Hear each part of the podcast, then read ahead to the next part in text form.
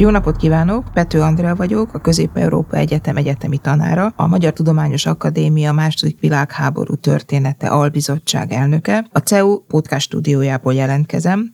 Ez az Albizottság podcastja, amelyik a Propaganda a második világháborúban című konferencia előadásait tartalmazza. A konferenciát 2018. november 16-án az MTA székháza felolvasó termében rendeztük. Második szekció Propaganda a médiában Kovács J. Tamás, Antiszemita propaganda a második világháborúban Magyarországon, a Harc című folyóirat feltárása című előadása hangzik el. Sok szeretettel és nagy tisztelettel köszöntök én is mindenkit a konferencia résztvevőit, meghívott vendégeket.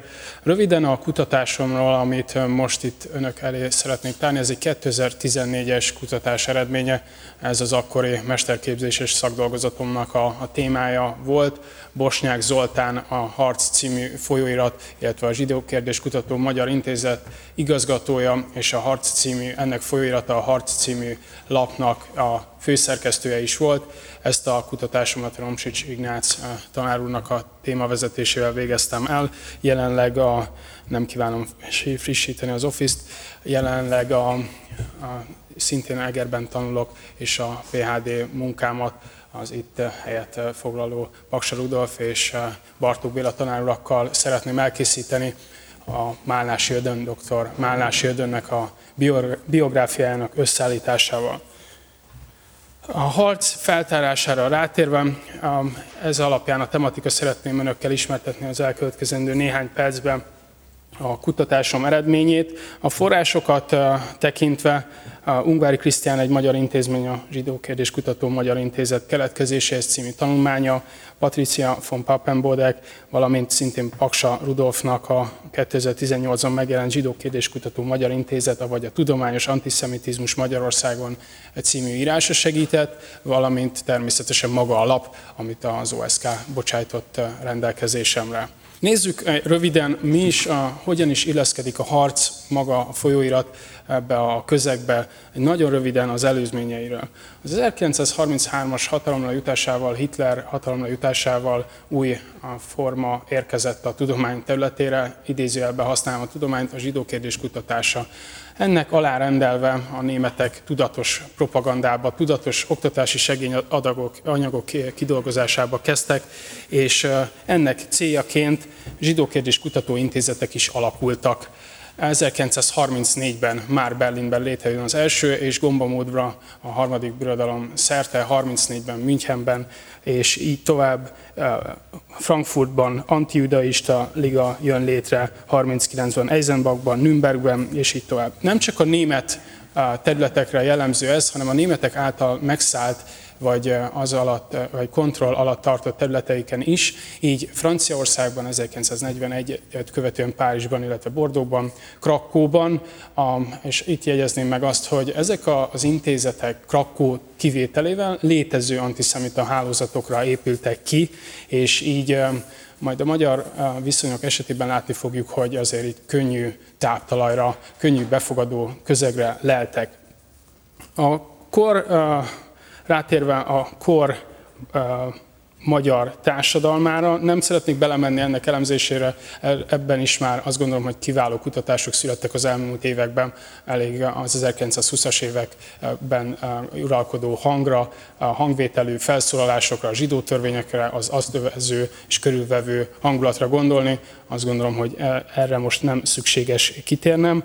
Egyetlen kitérőt tennék, az 1930-as években, ahogy a harchoz közelebb érkezzünk, az 1930-as években számos antiszemita lapnak lehetnek szem- és fültenője a kor magyar emberei. Ezek közül a célt emelném ki, hiszen a cél volt az, és majd a harc lesz a másik, illetve ha úgy tetszik párja, a cél volt a Méheri professzor által szerkesztett cél, amely a tudományosság köpenyét szerette volna magára oltani, és ennek szellemében publikált, de a Pesti Újság, a Magyar Futár és a Nemzet Szava is sorolhatnánk ezen műveket. Miért érdekes a cél az esetünkben? A Méheli professzor tevékenységére, illetve az ő személyét illetően sem szeretnék kitérni. Ő biológiai, főleg méhekkel kapcsolatos kutatásokat végzett, majd eltanácsolták a, a Magyar Tudományos Akadémiáról, de alapvetően egy tudományos ember volt, egy tudományos figurája, és ebből lett egy antiszemita gondolkodó. Az általa szerkesztett célnak a példányszáma egy 500 és 1000 főre tehetnénk. Ennek ismerjük olvasó táborát, a, például a Magyar Kultúrliga és a Kártékony Rovar, Rovar ellenes egyesület, a MOVE, émetagok alkották, és köztük volt az a Bosnyák Zoltán is, azaz a Nagykálnai Levatis László, Endre László, akik kiemelendők a kor antiszemita gondolkodói közül. Az igény az intézetre, a Magyarországi Intézetre a Bosnyák Zoltán cikkében jelenik meg először nyilvánosan. A Bosnyák Zoltán jegyezte, állítsuk fel a zsidó kutató Magyar Intézetet, hol máshol értelemszerűen a cél hasábjain jelenik meg.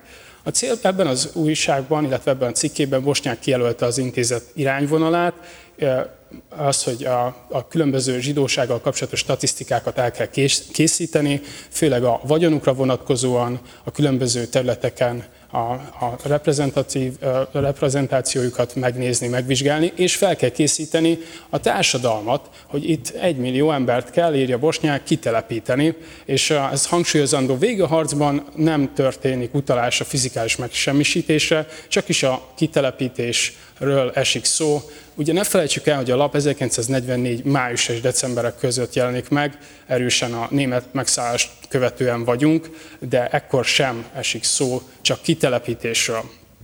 Az intézet 1942-ben jön létre, de csak 1943. januárjában kezdi meg működését. Feladatai ugye a tudományosság, idézőjelbe használandó legnagyobb igényével feltárni a zsidósággal kapcsolatos szakirodalmat, irodalmat, akár zsidó műveket is be lehetett szolgáltatni, egy levéltári jelleget, és természetesen a propaganda jelleg a társadalom felé. Ezen eredmények ismertetése volt az egyik legfőbb szempont.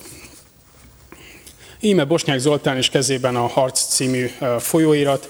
Bosnyák önmagában is egy érdekes figura. A, a szakdolgozatomban kitértem a kutatására. Nem tudom, hogy a jelenlévők számára mennyire ismert a Kutric Erzsébet a, a, is kutatta, hogy kétségbe vonta az ő halálát, 1952-es halálát. Valóban van egy-két félreértés az ő halotti anyakönyvű bizonylatával kapcsolatban. A legérdekesebb az állambiztonsági történetek levéltárában, és csak egy zárójelesen jegyzem meg, állambiztonsági történeti levéltárban fellehető Bosnyák dosszié, ahogy ő az LVH-nak miket vallott meg és bánta meg bűneit, a, amiket elkövetett, és a zsidósággal kapcsolatban természetesen neki semmilyen ellenérzése nem volt, és teljes pálfordulás figyelhető meg.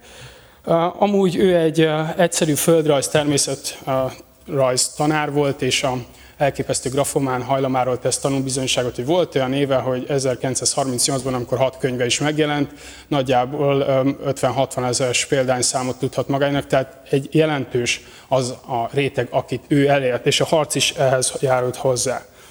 Eljutunk a harc megjelenéséhez. A Bosnyák a bevezető cikkében meg is jegyzi, hogy a magyar sajtó életében most történik meg először, hogy a lap egyedül és kizárólag a zsidó kérdése szenteli hasábjait. A lap tehát 44. május 20 és 44. december 23-a között jelent meg. Ez egy A3-as méretű, 8 oldalas és 50-70 ezeres példányt, és ami hangsúlyozandó, hogy ez kormányzati forrás, kormányzati támogatással jelent meg, így a papír hiány, mint olyan sem szabad gátat a megjelenésnek. A célja tehát az volt, hogy az intézet zsidó kérdéssel kapcsolatos eredményeit tudományosan közölje, összefoglalja az olvasóközönség számára, és egyfajta mankó is legyen a társadalomnak. Alapvetően a csoportidentitást mutat, és ez, ez lesz az egész lapra jellemző, az ők, mi, a, a zsidóság, és mi, magyarság, a nem zsidóság, ha úgy tetszik, nek a meghatározása. Az egészen művelt vagy művelt, magát műveltebb olvasóközönség köré tartozók közül. Az egyszerűbb, egész konkrétan egyszerűbb háziasszonyig meg kívánta célozni szép magyarsággal, mondjam, az olvasó rétegét, tehát a háziasszonytól elkezdve a tudományosság igényével fellépő antiszemitizmuson át találhatók írások, cikkek alapban. A harcszerzőit nem írtam, nem tüntettem fel valamennyit, közel 40-en vannak, akik két kategóriát állapítottam meg, előbbibe tartoznak értelmszerűen, akiket be tudunk azonosítani név vagy monogram megjelölésével, és van egy ismeretlen kategória, ahol következtetni tudunk csak a szerzőkre, a téma vagy nyelvhasználat alapján, de ezeknek a beazonosítása nehézkes. Bosnyáknál feltüntettem, hogy a vezércik, mint olyannál ő egyértelműen meghatározta, mint az intézet, mind a lap, annak lapjának irányvonalát. A 20, 31 vezércikből ő 21-et jegyez, és látható a nevek között, hogy ismert nyilas politikusok és a, a kor antiszemita gondolkodói gyakorlatilag a teljes repertoárjukban megjelennek. A kutatásom, a, doktori kutatásom alakja a Málási Ödön itt is, mint tudományos antiszemita jelenik meg, és jegyez írásokat. A rovatokról röviden, mindegyik rovat egy-egy külön értelmezést megérne. A vezércikkekről már esett szó, ez nagyjából kijelölte mindig a, a harcnak az irányvonalát, adott lapnak az irányvonalát, és igyekezett eleget tenni annak a, az igényének, hogy számot adjon az intézet eredményeiről. A Füstölés a zsidók című rovat a harcra általánosságban jellemző a képi világ. Nagyjából 60-70 százalék a képi megjelenítés. A Füstölő című élclap az 1880-as évek végén jelenik meg, és a lap, a harc ennek a, a képi világát használja fel. Ez egy három oldalas kis élclap volt, és ebből emelt és használt. Ugyanez a muzsikál a, a múlt, itt például a zsidóság, a az akkori közéletben, az értelmiség körében, főleg a művészek körében a lévő, illetve szerepet vállaló zsidóságra hozott konkrét nevekkel példákat, és állította pellengérre, az élc, élcelődés, illetve a gúny hangján általánosságban ez is végig kíséri a lap hangnemét, gúnyos megnyilvánulások, leegyszerűsítő jelzők, amint ahogy majd látni fogjuk az úgynevezett toposz katalógusnál is. Az egykor és most klasszikus példája lesz, majd mutatok rá képet is, hogy az egykori bankár, esetleg magasabb tisztségben lévő embereket pellengérre állítva egy-egy internáló táborba fotót készített róluk, és azt felsorakoztatva a, lefényképezte a mellükön a sárga csillaggal, és ehhez megalázó kommentárokat fűzött, lásd hova jutottak, a bankárok, pénzemberek, stb., és most kiszolgáltatva. De milyen jó nekik, hogy a, az internáló táborba végül is ugyanazt a jó ellátást megkapják, nyilván idézőjelbe téve a jót. A Izrael arculata a tudományosság igével is, igényével is megjelent alap. Pröle Vilmos, aki maga is tudós ember volt, igyekezett a, a Mózes könyvéből, Ótestamentumból példabeszédeket hozni, és azt egyfajta kiragadva kontextusából a szöveget félreértelmezni és erősítve a zsidó ellenességet. A hölgyeknek is szóló rovatok is voltak, a háziasszonyokat, a sminkeléssel kapcsolatos tanácsokat. Az előző kormány keresztes Fischer belügyminiszterségére is utalva rendkívül mindenkit előhozott, hogy úgy mondjam, az előző vezetésből. Hortit is megemlíti, mindenkit, aki nem volt antiszemita, a magyar közélet, aki nyíltan nem volt antiszemita, vagy legalábbis nem vállalta fel, azokat minden nap konkrétan említi. Tehát egyértelmű közéleti iránymutatást is, és viszonyolási pontot is ad a kérdésben. Elkészítettem Paksa tanár úr javaslatára egy toposz, úgynevezett toposz katalógust. Itt megpróbáltam kigyűjteni azokat a leggyakrabban előforduló kifejezéseket, használ, vagy olyan jelző szerkezeteket, amiket egy-egy ilyen toposzba be lehetett sorolni. Itt egyértelműen kirajzolódik az a kép, hogy az ők és mi ellentétpára építve egyértelműen az idegenség, a zsidóságnak az idegenségének hangsúlyozása volt a cél. Az első helyeken főképp ezek, ugye gazdasági politikai tényezőként említi őket, az idegenség érzete, majd jön az emberi tulajdonságok, amiket igazából nem tudott alap soha bizonyítani, csak egyszerűen rángatta a jelzőket.